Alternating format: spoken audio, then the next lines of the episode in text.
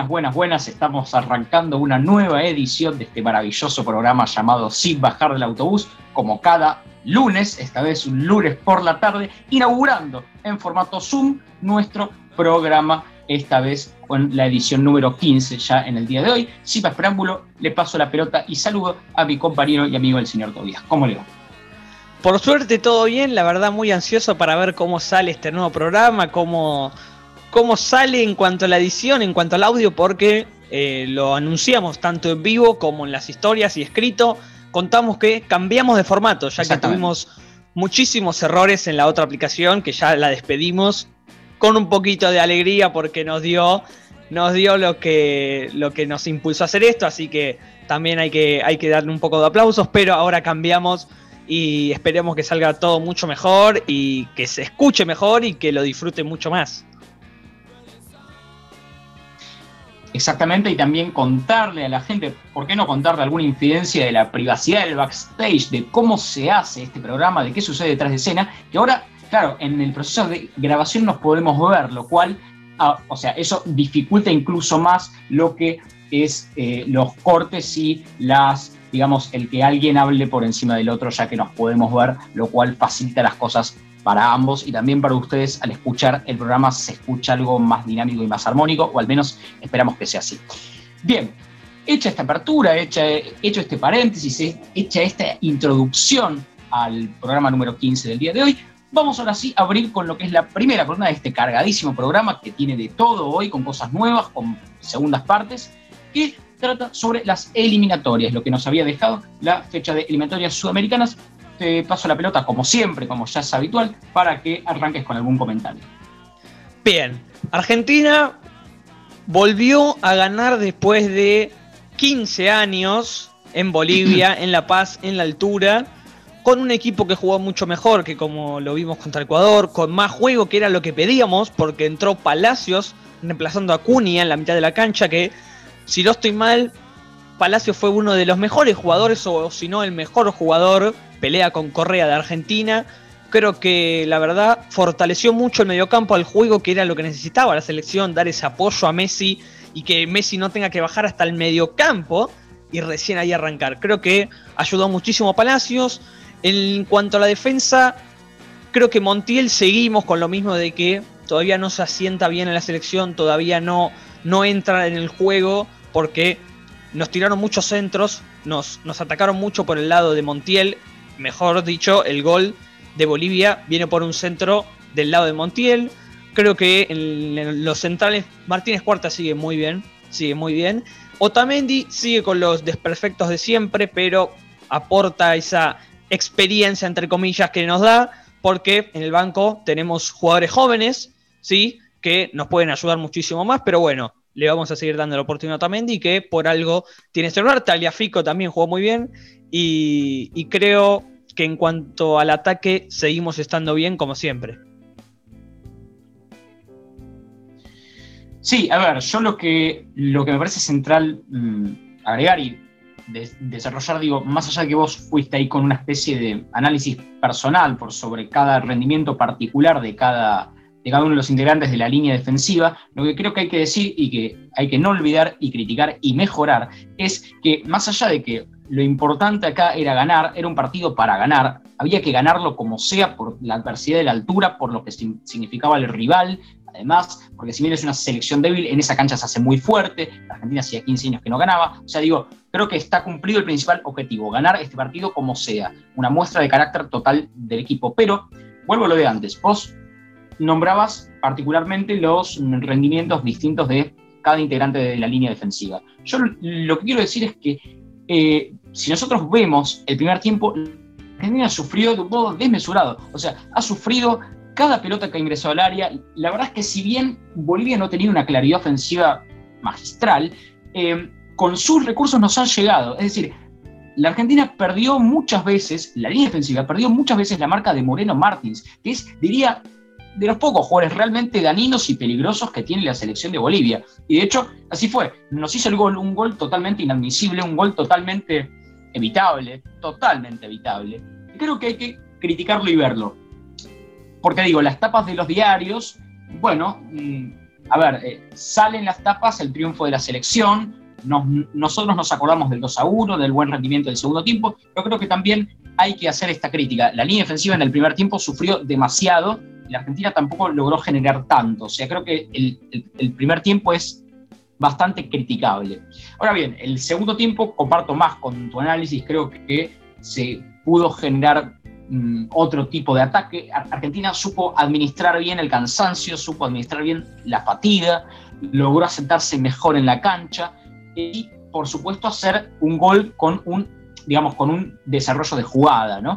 Porque creo que si nos fijamos en los tres goles hasta ahora que la Argentina hizo en las eliminatorias sudamericanas, dos de los tres fueron o por un penal o con un gol de rebote como el de Lautaro en este mismo partido. Entonces creo que es una buena noticia que la Argentina ya podía hacer un gol elaborado y además de una gran figura como Joaquín Correa, que creo que ha funcionado muy bien, además de otros rendimientos como el de Palacio, que vos nombrabas que fueron puntos altos. Lo cual, como siempre, remarcando, el punto eh, defensivo que estuvo flojo en la primera mitad como aspecto negativo y bien la Argentina sacando un buen resultado y además manejándose sólido, administrando bien las cargas en el segundo tiempo. Sé que me extendí un poco, pero creo que era importante nombrar y desmenuzar a veces algunas cosas que en otro tipo de programas deportivos no se nombran o bien quedan un, quedan un poco más como relegadas. Así que estaba bueno hacer como un análisis un poco más profundo. No sé qué opinas.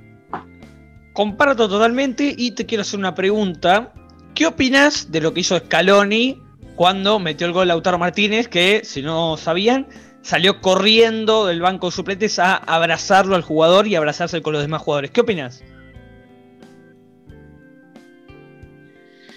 Bueno, creo que, a ver, creo que es, un, es una gran demostración de confianza. Creo que Lautaro era un jugador de, o sea, no con un rendimiento bajo, pero que quizá no había estado tanto en sintonía o tanto en contacto con el juego con la pelota, por ejemplo, en el partido con Ecuador, donde tuvo un rendimiento muy flojo, y creo que es también una muestra de apoyo, creo que es también una, una muestra de, banca por parte de Scaloni hacia Lautaro, que se mantiene ahí firme como titular, y creo que, bueno, creo que realmente tiene mérito en el gol, porque más, más allá de que, digo, más allá de que no, no es un gol armado y que eso puede ser criticable, es un gol de nueve, es un gol de alguien que tiene que estar atento y que tiene que ir a presionar y, bueno, creo que, creo que tuvo mérito y creo que le da la razón a Scaloni lo que fue el rendimiento en general de Lautaro con Bolivia. Perfecto, ahora sí, comparto totalmente. También noto que es un poco exagerado ir corriendo a abrazar a los jugadores, creo que es un poco... Que, no se ve tan común en los, en los, en los técnicos, así que lo veo un poco exagerado, pero bueno.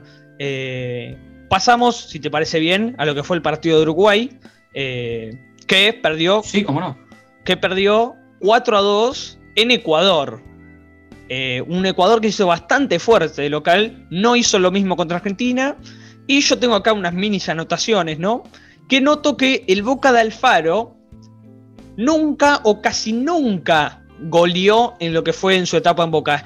Y ahora Ecuador goleó a Uruguay de local, como que se hizo bastante fuerte local y, convirtió bastante goles. Realmente es sorprendente la actuación de Ecuador, más allá de que yo, por ejemplo, no he llegado a ver el partido, me sincero, sin embargo, viendo este resultado que vos me comentás y que también tengo informado que es así, efectivamente, que Ecuador venció 4-2 a Uruguay, me impacta, digo, porque Ecuador tiende a ser un equipo de defensiva. Digo, Ecuador, como bien decías vos con la estadística de que no, es un equipo que logre golear, digo, es, es, un equipo de índole defensiva más, o sea, exacerbado con los planteos de Alfaro, que es un técnico que durante toda su carrera, en Boca, en Huracán, en Arsenal, siempre se ha plantado con esquemas defensivos y conservadores, a veces incluso con líneas de cinco defensores o de dobles cinco muy aguerridos, entonces suena al menos curioso que una selección como Ecuador, muy inferior a la de Uruguay haya sacado semejante resultado. Habría que ver cómo fue el desarrollo del encuentro, lo cual me quedo un poco sin palabras, pero si querés podés, eh, digamos, desarrollarlo vos, que si estás como enterado de lo que efectivamente pasó en el césped. Bien, creo que Uruguay tuvo bastantes fallas en cuanto a defensa y en cuanto al ataque noté que no se ajustaba bien el equipo. Creo que Lucho Suárez siempre está bien, pero no estuvo tan fino, no estuvo fino los, los, los falsos extremos del 4-4-2 de Uruguay. Y creo también que es muy raro que Uruguay se haya. le hayan metido cuatro goles por la forma en que juega, porque siempre Uruguay formó 4-4-2, entonces es muy raro que te metan cuatro goles formando así. Entonces creo que hay que arreglar algunas cosas y hay que ajustar varias cosas en la defensa y en el mediocampo. Claro, porque, o sea, lo que creo que también es una observación para dar es que Uruguay también es una selección que ha utilizado esquemas defensivos. Uruguay tiene los mejores, una de las mejores defensas del mundo, tiene excelentes defensores. Entonces, o sea, creo que, digo, incluso lleva a algo más curioso todavía este dato de que Uruguay también es una selección de corte defensivo, si bien, claro, es una selección que también está, porque no acostumbrada a golear, a ganar con locura, porque tiene también una gran delantera y un gran equipo en general, pero digo, sorprende porque tiene realmente una línea defensiva de nombres, pero absolutamente internacionales, lo cual creo que lleva, o sea, digo, lleva la situación a una cosa incluso más extraña. No sé cómo lo ves. Sí, la verdad que sí, que comparto y, todavía se me hace muy difícil ver a el jugador de Alfaro goleando, así que la verdad que bastante raro. Y bueno, si te parece, pasamos a lo que fue el el último partido más importante compartido con el Chile-Colombia, el partido de Brasil y Perú con un Neymar pero furioso de la manera en la que está jugando. Sí, sí, la verdad que, o sea, ningún equipo que haga eh, nueve goles en dos partidos mm, tiene mucho para ser criticado. Por supuesto, Neymar es la gran bandera de la selección de Brasil la verdad que una, una selección que viene haciendo las cosas redondas, si bien no le han tocado los rivales más difíciles, hay que decirlo, Bolivia y Perú, Bolivia jugando Brasil como local, pero, pero bueno, la selección de Gareca siempre tiene su grado de complejidad, Brasil lo ha sabido sacar adelante, insisto, nueve goles en dos partidos en las eliminatorias sudamericanas que siempre son chivo, la verdad que es para sacarse el sombrero porque podemos tener un Brasil de acá en adelante muy peligroso y la verdad que va a dar miedo cuando se enfrente eh, con nuestra selección incluso. Y bueno, veremos cómo, cómo se desenvuelve estas eliminatorias que arrancaron bastante fuertes. Muy bien, bueno, Ahora sí vamos a pasar eh, cerrando esta columna de eliminatorias, del análisis de lo que nos dejaron estos encuentros sudamericanos en la semana. Vamos a pasar al primer tema de la tarde, aquí en este lunes nublado en la ciudad de Buenos Aires. Vamos a pasar ahora sí al primer tema de la tarde. Y por supuesto, quedarte que ya volvemos con más. No te muevas de ahí.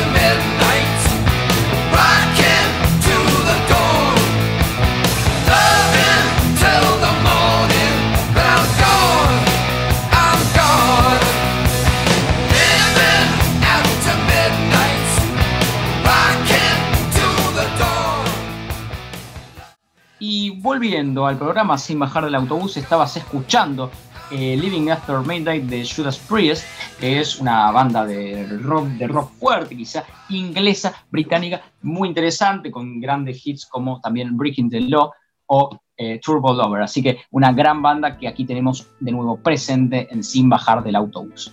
Bien, ahora sí, te traigo a colación con lo que estábamos charlando de eliminatorias, de la selección nacional. Te traigo en esta columna, en esta segunda columna que va a tratar de fútbol y libros, esta vez traemos literatura, te traigo algo que también está relacionado con la selección nacional, que es un libro que se llama Futbolistas con historias de selección, publicado en el año 2010 por el, periodista Cristian Grosso, periodista del diario La Nación. Eh, este libro básicamente trata sobre eh, futbolistas o exfutbolistas desde el año 2020 de la selección nacional que tienen historias desconocidas, que tienen historias de su infancia, de sus inicios, cosas realmente interesantes, algunas que te garantizo que no sabías, le garantizo al público que no sabía, así que si quiere aprender algo nuevo, si quiere quedarse con datos realmente copados e inesperados y hasta insólitos, quédese, que seguramente vamos a nutrirlos con cosas realmente inhóspitas. Bien, antes de arrancar con los cinco casos eh, aislados, con los cinco casos que les tengo preparados de jugadores eh, con historias de selección, quiero empezar nombrando esto que no lo puedo pasar por alto. Es la dedicatoria del libro, la dedicatoria que hace el autor Grosso. Es interesantísima. Cito, dice, para Marcelo Bielsa y José Peckerman, artesanos conceptuales que siempre desprecian las ofertas de ocasión. Interesantísimo, muy, muy loco, muy extraño, muy sui generis, esta dedicatoria que le hace a Bielsa y a Peckerman, ni al hijo, ni a la hermana, ni a la novia. Extraño, como para, como para notar y como para también decir encima bajar del autobús. Bien, ahora sí, pasamos a los casos y por supuesto el primer caso es el emblema de la selección nacional, Lionel Messi. más allá de todas las historias conocidas de su barrio en Rosario, etcétera, etcétera, etcétera, hoy les traigo una historia un poquito menos conocida, que es la que se desarrolla en este libro, que es eh, básicamente que está titulada como 11 meses y un yeso en la zurda. Pero en la zurda, en el brazo, en el brazo zurdo, en, en el brazo izquierdo.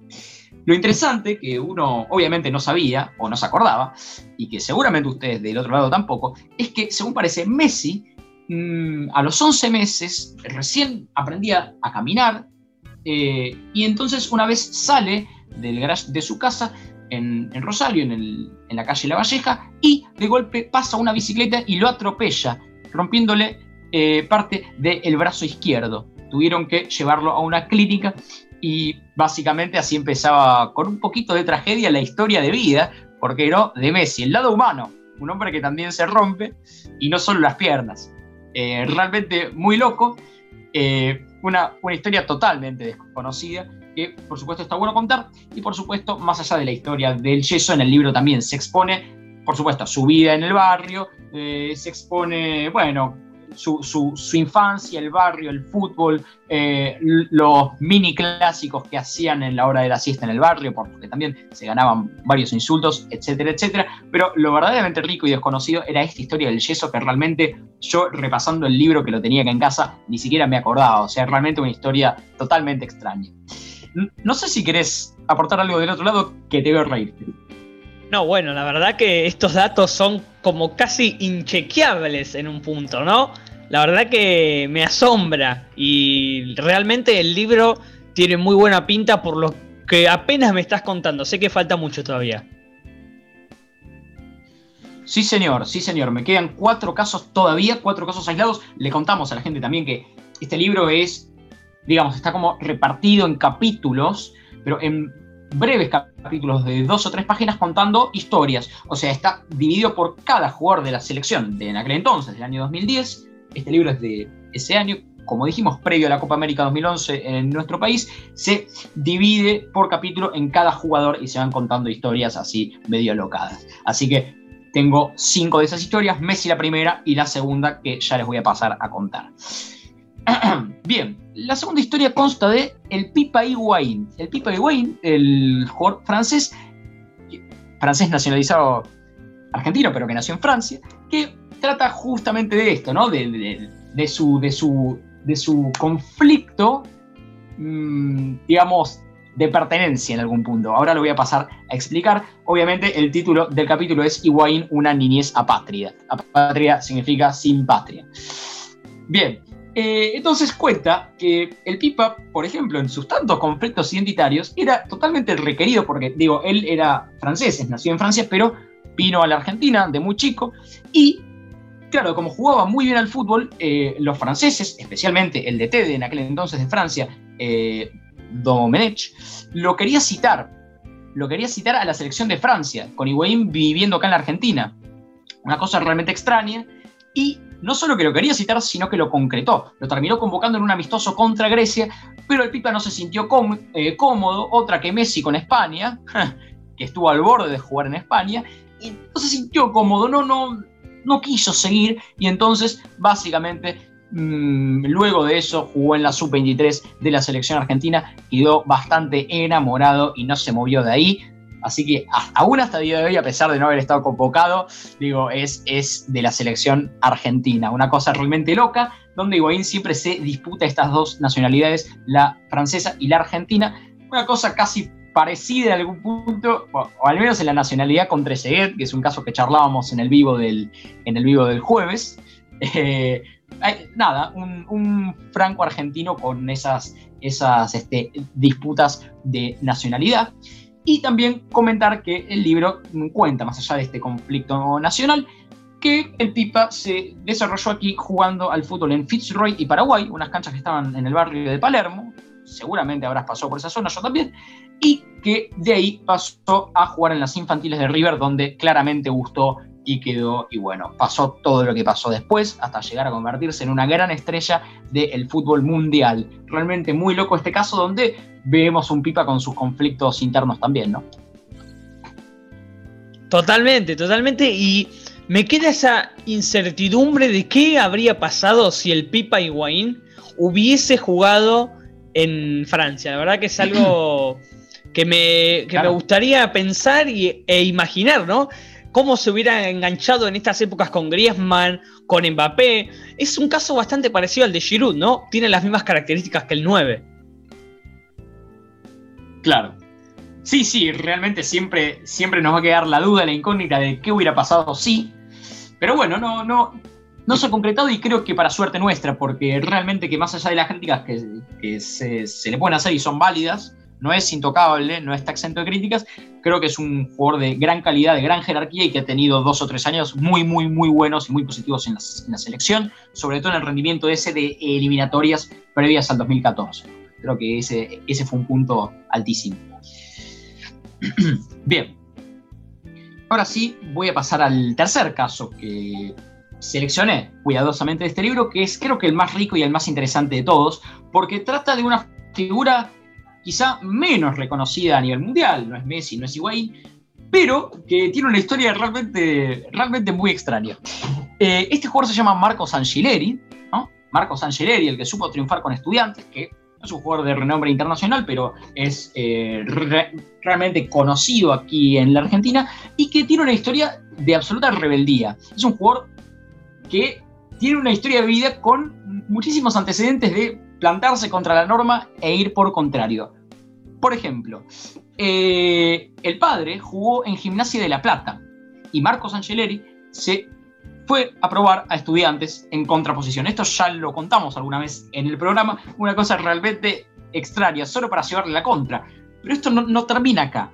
Resulta que en el pueblo, cosa que a veces incluso la identidad es mayor que en los clubes grandes, como estudiantes o gimnasia, en los clubes del pueblo, donde su club Trenkelauken, eh, Increíblemente, el padre había sido muy reconocido en el club argentino, era hincha del club argentino y su clásico rival era el club Juventud. ¿Qué pensás que hizo Marcos?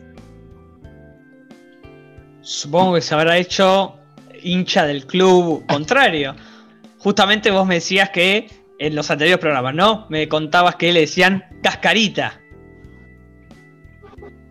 Exactamente. De hecho, el título de este capítulo se llama Mejor no se metan con cascarita. Muy gracioso.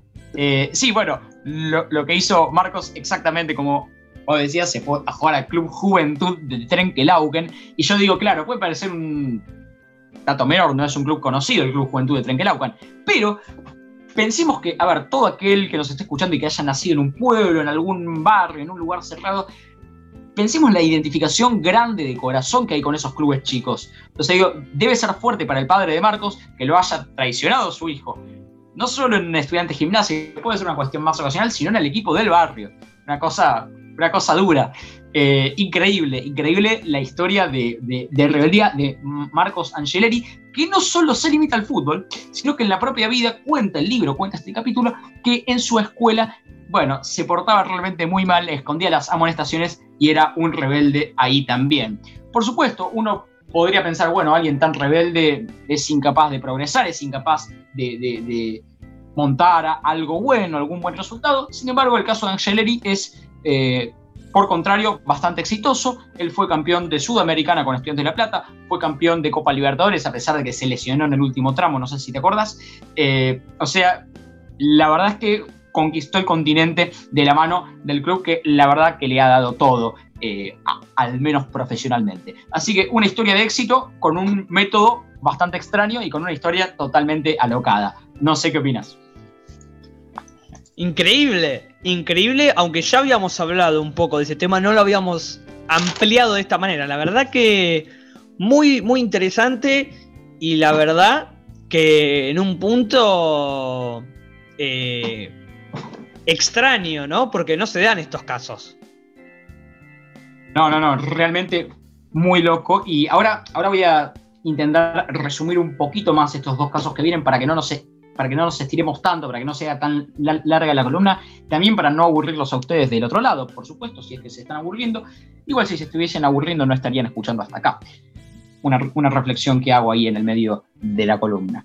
Bien, eh, paso entonces al cuarto caso que seleccioné cuidadosamente para ustedes, que trata sobre Nico Burdizo, el defensor de Boca, el ex Boca, una, creo que se le podría decir ídolo en Boca, o, o al menos no sé, estrella, fue clave, fue realmente clave en el Boca de los 2000, con grandes rendimientos, con partidos realmente inolvidables. Em, luego, bueno, luego ha tenido sus, em, digamos, idas y venidas, sus, eh, sus altibajos en su carrera, pero creo que ha sido un gran, gran, gran jugador, un pilar de ese Boca de los 2000 y un jugador realmente importante en la selección también. Y por tanto, entonces les paso a que hay una historia realmente muy loca, muy desconocida de este muchacho burdizo, su lado humano, no profesional, no futbolístico, que está relacionada con la música. El título de este capítulo es Suena bien, Nico Burdizo suena bien, y obviamente se hace referencia a su vínculo con el rock, con la música y con cosas como, por ejemplo, su toma de clases en el barrio de Caballito, clases de guitarra, una cosa realmente insólita. Eh, realmente insólita, o por ejemplo su, bueno, su terrible, terrible devoción por los Red Hot Chili Peppers, una banda de rock también muy conocida, muy difundida, que es su banda favorita, y eh, por supuesto se nombra que fue a ver a Bob Dylan y a los Rolling Stones en River, por ejemplo. Realmente un fanático de la música, Nico Burrizo, su otra pasión, además del fútbol. Inesperado, inesperado de una manera de que Nicolás Burdizo no me lo imaginaba siendo tan fanático de la música, ¿no? Porque vos lo ves jugando y hasta incluso le ves el, físico, no decís, no, este tipo es un rudo, por así decirlo, es, es eh, intocable y bueno, es raro que es raro verlo, imaginarlo tocando la guitarra y cantando, ¿por qué no? Eh, una canción de los Chili Peppers. Claro, o sea, más allá de que obviamente todos los futbolistas, nosotros cualquiera son humanos y tienen millones de actividades, no hay que reducirlos solo al fútbol, harán otras cosas, tendrán otras pasiones. Digo, lo que sí parece raro, más allá de que cualquiera puede tocar la guitarra o disfrutar de una banda, es que, digo, la personalidad, ¿no? O sea, uno no, no la asociaba, como por ejemplo sí asocia la de Osvaldo, quizá, ¿no? O sea, Osvaldo uno, por el físico, por la forma, lo asocia con el rock. Y bueno, efectivamente así es. Pero con Burdizo da un caso un poco más extraño. Bueno, y ahora pasando al último caso es el de Angelito Di María. Ahora sí vuelvo a las estrellas del renombre internacional, junto con Higuaín, con Messi, las más hegemónicas, las más importantes. que tiene otra historia bastante desconocida que está relacionada con un negocio de carbón que tenía su padre allí en Rosario, donde Ángel colaboraba con eso de chico. El título del capítulo es Un diamante en la carbonería, eh, que también es un juego léxico porque es Di María, un diamante en la carbonería. Eso no es casual, es adrede, ciertamente es adrede, como un montón de eslogans que vemos en las marcas, etcétera, lo cual queda lindo el título, creo que está ingenioso y cuenta eh, justamente esa historia de infancia de Angelito Di María con su pasado en la carbonería de su padre, trabajando, haciendo arreglos y, por supuesto, ¿por qué no?, divirtiéndose también con una pelota con la que se iría a probar al Club Torito en primera instancia y luego pasaría a las inferiores de Rosario Central, donde empezaría para no parar nunca y llegar hasta donde está hoy en el PSG francés. Bien, esto ha sido todo en la columna del día de hoy de rock, eh, perdón, de rock, de fútbol y libros. Eh, la verdad que he, recopilado cosas copadas, he tratado de traer algo un poco distinto. No sé cómo la viste. Eh, Está bueno traer este tipo de columnas porque la verdad le da ese toque original que siempre tiene este programa y hasta un punto extraño porque vos decís, bueno, voy a escuchar un programa de fútbol. ¿Y cómo se te puede pasar por la mente, no? Que un programa de fútbol haya una columna que sea fútbol y libros. Bueno, esto es lo bueno de sin bajar el autobús que te trae este tipo de columnas. Y obviamente, quédense porque la próxima columna es aún más extraña. Sí, señor, por supuesto, la columna que viene, como sabemos, eh, es una superproducción, ya la escucharon el programa pasado, pero no quiero hacer spoilers, sin más preámbulo pasamos ahora sí a la tercera pausa y después nos quedamos con tu columna. Quédate, no te muevas de ahí, que se viene el cierre imperdible, con la última columna y el cierre que siempre hacemos.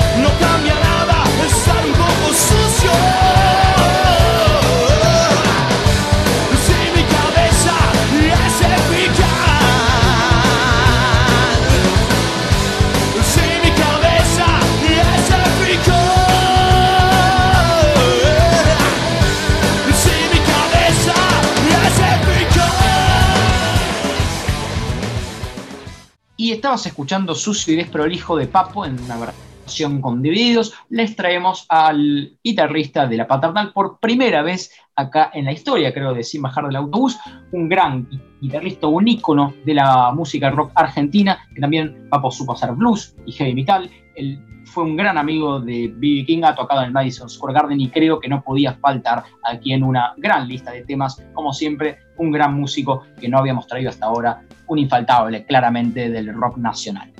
Y que en paz descanse, por supuesto. Bien, ahora sí, te paso la pelota, como siempre, para que abramos esta tercera columna. Antes, pedirle disculpas al público porque cometió un error, dije, dije tercera pausa y era la segunda. A la tercera pausa arribaremos después de esta columna, así que abrimos la columna siguiente con tu postulado, con tu trabajo. Es todo tuyo, te paso la pelota. Bien, en esta tercera columna de este maravilloso programa número 15, traemos nuevamente Perdidos en Argentina, parte 2. Repito, por si no se acordaron, lo trajimos eh, en, en, el programa pasado, son jugadores con nacionalidades extrañas o no comunes jugando en Argentina. Bien, el primer caso es de un delantero senegalés llamado obviamente repito lo que dije el programa pasado, discúlpenme por las pronunciaciones, la verdad que son apellidos bastante difíciles. Lamine Diagne, un delantero, como dije, delantero senegalés, 27 años, que está sin club actualmente, tuvo pasos por varios clubes del ascenso, incluso tuvo una prueba en River en 2013, pero había quedado, pero lo tuvieron que sacar porque no había cupo de extranjeros. ¿Qué opinás? No sé qué decirte, ya arrancamos raro, no sé qué esperar de esta columna, la verdad soy todo oídos. Estoy maravillado con los trabajos de producción del señor, realmente no somos como otros programas que tienen millones de dólares para ir a buscar por el mundo, nosotros a pulmón, eh, nada, no tengo más comentarios que decirte que tengo ganas de seguir escuchando esta maravillosa columna de este maravilloso programa. Por supuesto, todo tuyo, dale. Bien, el segundo caso es de Nionel Noumi, un delantero camerunés de 22 años. Y esto, la verdad, es demasiado extraño. ¿Por qué? Bueno, está jugando en Puerto Nuevo de la Primera D. Bueno, eh, realmente es inevitable contener las risas. Yo recuerdo, como dije en el programa anterior, se da la casualidad, Puerto Nuevo también ha jugado con Atlas, o sea, uno asocia todo con Atlas porque es el único equipo así muy chico que nos han vendido, que se ha sabido comercializar en algún punto. Así que recuerdo que este equipo Puerto Nuevo ha jugado con Atlas en, esa, en esa última categoría del fútbol argentino. Nada, eh, extremadamente raro, un tremendo, un tremendo trabajo de producción. Y bueno, mmm, simplemente decir que, mmm, que siga el baile. Bien, el tercer caso es Emanuel Tenagua, un delantero camerunés, nuevamente, de 28 años, que está en Atlético Chicoana. Un paso bastante out of context por el ascenso argentino. Bien, el cuarto jugador, nos vamos al Caribe para traer a Michel Pun Angeron, un mediocampista trinitense de 19 años. Y te voy a preguntar a vos si tuvieras que decir un club. ¿Dónde ¿Dónde te imaginas que juega este mediocampista? Bueno, yo diría que juega mmm, por lo menos en Desamparados de San Juan. No, no menos que eso. Juega en Banfield. Bueno, se despejan las dudas. Claramente el Club del Sur tiene un convenio, tiene algo, algo recibe por todo esto, porque no es, no es normal. Realmente no se entiende, ¿no? no se puede entender. Eh, no sé qué decirte. ¿Vos encontraste alguna, alguna explicación a este fenómeno, algo? Es inentendible, es inentendible cómo Banfield trae tantos jugadores extraños. Es inentendible. Es inentendible, literalmente. Yo no tengo comentarios. Realmente se me acabaron las palabras para, para estos casos raros. Bien, vamos con el jugador número 5, Rodolfo Zulia, un central diestro puertorriqueño de 18 años que juega en Gimnasia de Mendoza. Bueno, creo que, o sea, con todo lo raro que es este caso, porque un puertorriqueño jugando en un club mm, de baja categoría en Mendoza, con todo lo extraño que significa eso, creo que incluso es el menos extraño de todos los que has nombrado. Creo que incluso es el, es el menos extraño porque por lo menos estamos ahí no tan lejos, por lo menos Mendoza no es un club de la D, sino que ha estado, ha estado en la primera B nacional. Bueno, algo más familiar nos suena, pero aún así sigo destacando el gran, o sea, el gran laburo de búsqueda. Realmente insólito y no hay modo de que alguien del otro lado, menos yo, ni siquiera vos antes de buscar conozca de antemano estos casos. Realmente insólitos. Aplausos. Bien, ya pasamos por África, nos fuimos al Caribe y ahora nos vamos a Centroamérica. Este caso posiblemente lo conozcas porque es de Federico Lavallen, un extremo mexicano de 23 años, hijo de Pablo, de último paso por San Miguel y surgido de las inferiores de River. Claro, sí, sí, sí, claro, sí, sí, sí. Era, es, este sí es un ejemplo un poco más conocido. Me parece bien que, que se haya incluido un ejemplo más abarcativo para que el público pueda familiarizarse con esta columna también, para no traer todas cosas que no se sepan. Creo que, creo que sí, este era un caso un poco más conocido. Pablo Lavallén, por supuesto, un gran DT aquí en el fútbol argentino. Así que sí, conozco el caso y bueno, nada, eh, estoy expectante a ver qué sigue en la lista. Bien, el último, terminando esta columna, porque ya es la parte 2, así que el último caso es el más extraño que traje. ¿Por qué? Porque no vamos a ir a Europa. A Vinicius Lanzade, un mediapunta francés de 20 años que está en estudiantes. Bueno, creo que no debe haber ninguna estadística de un francés jugando en Estudiantes de La Plata, ¿no? Si alguien encuentra algún francés jugando en Estudiantes, realmente eh, realmente que llame y se contacte con la producción. De paso, podemos usar esto como, como un espacio para archivo, para decir que se pueden comunicar en nuestro Instagram, arroba sin bajar de autobús, para lanzar los casos que se nos olvidaron, ¿por qué no? Lanzar, eh, perdón, lanzar casos que se te olvidaron, porque sos el autor absoluto e indiscutido de esta columna, lanzar eh, alguna crítica, lanzar algún jugador francés en estudiantes, si es que encuentran, alguna cosa de ese estilo. A ver si mm, podemos interactuar también en redes sociales. Este caso realmente no lo conocía, pero bueno, se me hace un poco más cercano que un camerunés jugando en sacachispas de 3 de febrero, qué sé yo. Pero bueno, eh, realmente extraño también y por supuesto por enésima vez felicito tu laburo de producción. Lo he dicho hasta el hartajo, no me canso de decirlo porque realmente es insólito, no sé de dónde ha sacado esto. Eh, nada, mis, mis reiteradas felicitaciones creo que ustedes desde casa también merecen darle un aplauso al amigo Toby que se ha, se, ha roto el lomo eh, trabajando con cosas realmente insólitas.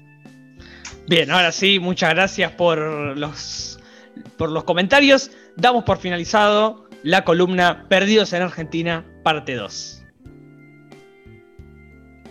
Bien, ahora sí vamos a pasar al tercer eh, al tercer parate, a la tercera pausa de este programa. Por supuesto, no te podés mover de ahí porque ya venimos con el cierre, con las efemérides, con los fichajes, con las noticias. Bueno, el cierre que siempre hacemos si escuchas este programa que seguramente no te querés perder. Quédate que ya volvemos. Up the morning and out to school. The teacher is teaching the golden rule. American history and practical math. Hard and hoping to pass. Working your fingers right down to the bone. And the guy behind you won't leave you alone. Ring, ring goes the bell. The cook in the lunchroom's ready to sell. You're lucky if you can find a seat. You're fortunate if you have time to eat. Back in the classroom, open your books the teacher don't know how mean she looks. Soon as three o'clock rolls around, you finally lay your burden down. Close up your books, get out of your seat. Down the halls and into the street. Up to the corner and round the bend. Right to the juke joint you go in. Drop the coin right into the slot. Gotta hear something that's really hot. With the one you love, you're making romance. All day long you've been wanting to dance. Feeling the music from head to toe.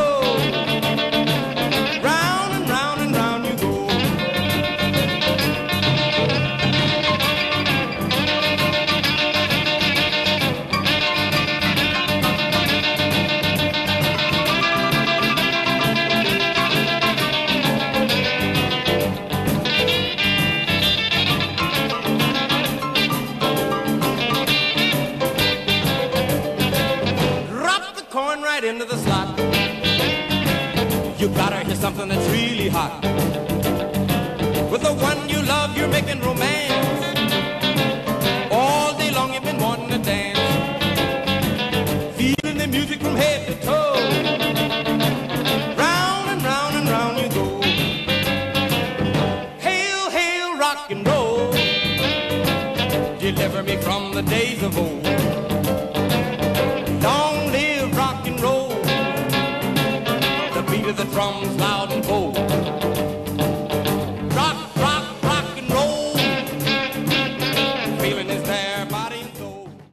Volvemos con Sin bajar del autobús, volvemos a esta, a fase 4, a, este- a esta fase final, a este cierre.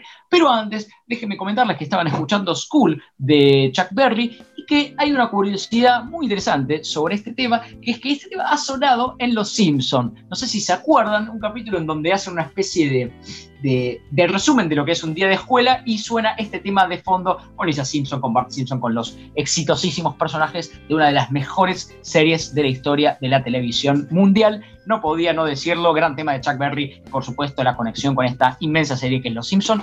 Un comentario de la pasada que por supuesto no se podía no hacer pasando este gran tema. Bien, ahora sí vamos a hacer el cierre de este programa que hacemos siempre. Para eso te paso la pelota para que nos empieces a contar un poquito sobre los fichajes, sobre las efemérides, sobre ese tipo de cosas de las que hablamos en general. Bien, arrancando por los fichajes, la semana pasada habíamos dicho que Robinho firmaba para el Santos. Bueno, al final se cayó. Robinho había sido anunciado hace menos de una semana en el Santos, con lo que regresaba al club como con el que explotó, perdón, con el que explotó como estrella con tan solo 17 años, pero ya quedó formalmente desvinculado, desvinculado, luego de un anuncio del club. Bueno, ¿por qué? El jugador tiene una condena a nueve años de prisión por una supuesta violación ocurrida en Italia en 2013 cuando jugaba en el Milan. El club lo había contratado a sabiendas de esta situación, pero este viernes la cadena Globo, una cadena de Brasil, difundió audios de la causa judicial y luego los sponsors del club amenazaron con retirar sus auspicios si el ex Real Madrid continuaba en la identidad. Mm, Sí, me hace acordar también al caso de Benzema, no sé si te lo acordás, que estuvo metido en algo parecido. Eh, han habido varios casos en, los últimos años de, de esta índole de situaciones presuntas, al menos de abusos o de, violencia, por ejemplo, el caso de Villa aquí en la Argentina, a pesar de que el señor es colombiano, y bueno, las medidas que van tomando los clubes varían. En el caso del Santos es realmente insólito que no se haya hecho nada y lo hayan contratado a sabiendas del, del supuesto episodio. No me parece correcto. Pero bueno, ahora, ahora parece, o sea, digo, me parece que es justo lo que, lo que está pasando de que los, de que los sponsors se empiecen a, a presionar un poco, porque si efectivamente esto es cierto, eh, el jugador por lo menos tendrá que tener una condena y alejarse de las canchas, al menos. Así que interesante noticia y bueno, viene a colación, ¿por qué no? En, a- en algún punto con la decadencia no solo futbolística de Robinho. Bien, seguimos. En la semana se retiró del fútbol Pablo Zabaleta, el lateral derecho que supo jugar la final del, del Mundial 2014. Y esa, esa es una noticia interesante que vi. Hay un, hay un gran, un gran video, un gran archivo que se. que bueno, que, que había sido muy, muy popular de un fan inglés de, de Zabaleta incondicional, un fanático incondicional, no sé si lo. Claro. Eh, que por, por lo que decís lo lle- llegaste a ver que es realmente muy emotivo para un jugador que no es de los más eh, importantes, ni siquiera en el City, eh, pero bueno, nada, era, era, era realmente emocionante verlo y por supuesto nuestros agradecimientos a Zabaleta que ha sido un jugador muy importante en la selección, que tuvo épocas en donde rindió muy muy bien, así que bueno, desde, desde nuestro pequeño lugar en el mundo que es sin bajar el autobús. Bien, seguimos. Banchioni, ex jugador de River, de Milan y hasta de Monterrey, de México, bueno, firmó con Libertad de Paraguay, el ex equipo de Ramón Díaz. Mira vos, una, una no- noticia que evidentemente no leí y que no sabía, así que me estoy enterando ahora con vos y con seguramente varios de los oyentes del otro lado. Muy loco, gran jugador el Piri, creo que podría estar en otro club, pero bueno, no lo veo jugar hace mucho, así que no sé cómo está de rendimiento. Bien, seguimos. También en la semana se sortearon las zonas de esta nueva liga de la Superliga, la Copa de la Superliga, por así decirlo. Bien. Boca está con Newell's, Lanús y Talleres, llamado el Grupo de la Muerte. Y River está con Banfield, Godoy Cruz y Rosario Central. Sí, he visto lo, lo, lo, concerniente al sorteo de las zonas. La verdad, me parece que se ha dado un poco lo contrario a lo que pasó en Copa Libertadores, que a River le tocó un grupo difícil y a Boca uno un poco más accesible. Creo que acá River la saca un poquito, un poquito más barata que Boca y Boca realmente tiene que, tiene que jugar tres partidos chicos, ¿eh? realmente chicos. Yo no es que ponga en duda que Boca vaya a pasar a la siguiente fase, pero la verdad es que la, verdad es que es posiblemente el grupo más difícil de todos. Al fin, ¿no? Porque creo que las últimas ediciones de Copa Libertadores y de algunas otras competencias en donde había participado Boca había tenido bastante suerte. No así nosotros. Así que bueno, creo que creo que una vez les tocaba a ustedes también. Bien, pasamos a las efemérides del día de hoy. Arrancamos con que un 19 de octubre, pero en 1941, una de las mayores goleadas de River sobre Boca en la era profesional. Fue 5 a 1. Una particularidad.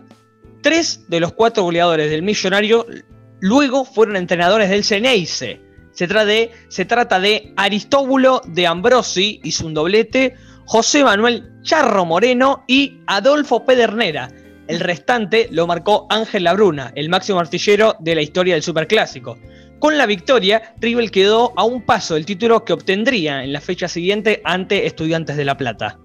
Sí, y además me parece realmente extraño, realmente insólito que Adolfo Pernera, una de las máximas glorias de la historia de River, participó, o sea, que fue integrante, fue miembro del famoso equipo de la máquina, en los años 40 y 50 hubo para resumirlo, un, equipo con cinco delanteros de River, Muñoz, Moreno, Labruna, Lustó y Pedernera, que jugaban realmente maravillosamente y fue una de las delanteras más importantes de la historia del fútbol mundial, conocida en todo el mundo. Pedernera formó parte y que sea técnico de Boca después hace que se me caiga un poco un ídolo. La verdad que te comentaba acá en el, en el corte que no conocí este dato y me resulta un poco extraño, pero bueno, interesante lo que traes e interesante que nos informes y nos eh, nutras un poco a todos los oyentes y a mí, ¿por qué no? También en Sin Bajar el Autobús. Bien, pasamos a esta vez la segunda y última eh, efeméride en cuanto a fútbol. Obviamente después ya saben que empezamos a tener estas efemérides culturales. Bien, en el año 1974 el Club Atlético Independiente conseguía su quinta Copa Libertadores al vencer en el tercer partido definitorio de la final al San Pablo de Brasil por 1 a 0. El defensor uruguayo Ricardo Elvio Pavoni había hecho el único gol del partido. Bueno, recordarles por supuesto, algo que ya muchos de ustedes saben, que Independiente, eh, vos nombrabas que ganó esa su quinta Copa Libertadores, es el club con más Copas Libertadores de todo el continente, así que está por, encima de Boca, por encima de River, por encima de Nacional, de Peñarol, tiene siete títulos contra los seis de Boca, contra los cuatro de River, etc. Eh, nada, una, una digamos, un, párrafo más de la riquísima historia del conjunto de, de Avellaneda.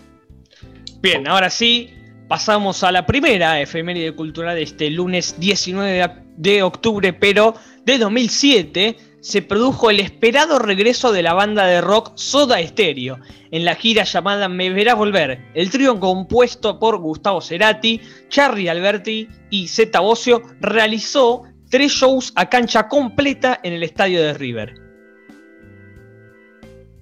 Ah, Sí, eh, una, una efeméride absolutamente histórica que no podía faltar. Yo acá les traje dos, eh, dos efemérides culturales también. No encontré la que vos estás nombrando, así que realmente muy, muy loco y bueno, una, una gira absolutamente recordada para todos los que de algún modo nos acordamos o lo tenemos presente a una que fue una gran banda como Soda Stereo.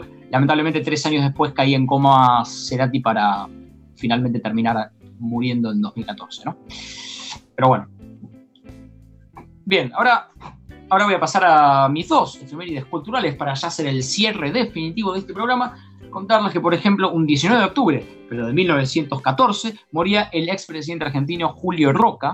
Eh, siempre les traigo alguna cosita así histórica. Moría Julio eh, Roca, que fue uno de los partícipes, uno de los líderes de la conquista del desierto. Mejor dicho, el líder de ese acontecimiento histórico que fue la conquista del desierto, y fue 12 años presidente de la Argentina en total, fue 6 años presidente en un periodo y luego otros 6 años, nunca antes y nunca después en la historia de la Argentina una persona fue tantos años presidente, así que realmente muy loco, eh, por parte de el que fuera uno de los máximos exponentes de la generación del 80 y Partido Autonomista Nacional, un tipo muy importante, la verdad, en la historia argentina, más allá de las, obviamente, polémicas y controversias que lo rodean, una persona que ha marcado eh, una época, sin dudas. Bien, y por supuesto, eh, la segunda efeméride cultural, que poco tiene que ver con la política, es que en un 19 de octubre de 1943 nacía Adolfo Aristarain, que era básicamente un director de cine muy conocido, uno de los más importantes de la Argentina, que ha hecho grandes películas como por ejemplo la que yo vi y me ha parecido una gran película, eh, Martín H. del año 1997, una película robada en España, eh, con Federico Lupi, con Cecilia Roth, realmente una de las mejores películas de la historia del cine nacional, para homenajear también a Adolfo Aristarain, que nacía en el 43, hace más de 70 años. Realmente eh, una, un personaje muy importante en la historia del cine nacional. Bien, eh, bueno, ahora, ahora sí vamos a pasar a las últimas palabras, ya el cierre final, ya lo poquito, los últimos segundos que nos terminan quedando en la edición del día de hoy de Sin Bajar de Autobús, con formato nuevo, con cosas nuevas, con segundas partes, mm, en este programa número 15. No sé cómo viste el programa, no sé cómo viste el formato, te paso la pelota para que tires las últimas opiniones. Bien, me encantó muchísimo hacer este programa, este programa número 15. Veremos cómo quedará después con la edición, obviamente, este nuevo formato, que esperemos que quede bien, obviamente esto es prueba y error, veremos si queda bien, si queda mal, si hay cosas para corregir. La verdad que estamos muy ansiosos y muy entusiasmados para ver cómo queda y obviamente la respuesta de todos ustedes que nos las podrán dar el jueves en el vivo a las 5 de la tarde por el Instagram de Sin Bajar del Autobús. Exactamente, así que tienen tres días para escuchar el programa y después interactuar con nosotros en el vivo del jueves a las 5 de la tarde. No hay excusa, les traemos de todo, hubo trabajo, hubo garra, hubo cosas nuevas, hubo segundas partes, no hay excusa para no escucharlo porque la verdad que tiene de todo y la verdad que vos en casa no tenés nada mejor que hacer que ponerte a escuchar este grandioso programa del día de la fecha, hoy con la edición número 15 y seguramente el lunes que viene con la edición número 16. Por supuesto, agradecerles a todos los que llegaron hasta acá, a todos los que están del otro lado, eh, acompañarlos y, digamos, em, eh, fomentar a que nos escriban en nuestras redes sociales, por ejemplo, nuestro Instagram que es arroba sin bajar del autobús, que se contacten con nosotros, que se sumen a los vivos, etcétera. Por supuesto, una gran edición la del día de hoy. Suscribo a tus palabras y les mando un gran saludo. Los dejamos con Sobredosis de TV de Soda Stereo en homenaje a la efeméride que vos nombrabas anteriormente en el programa. Abrazo.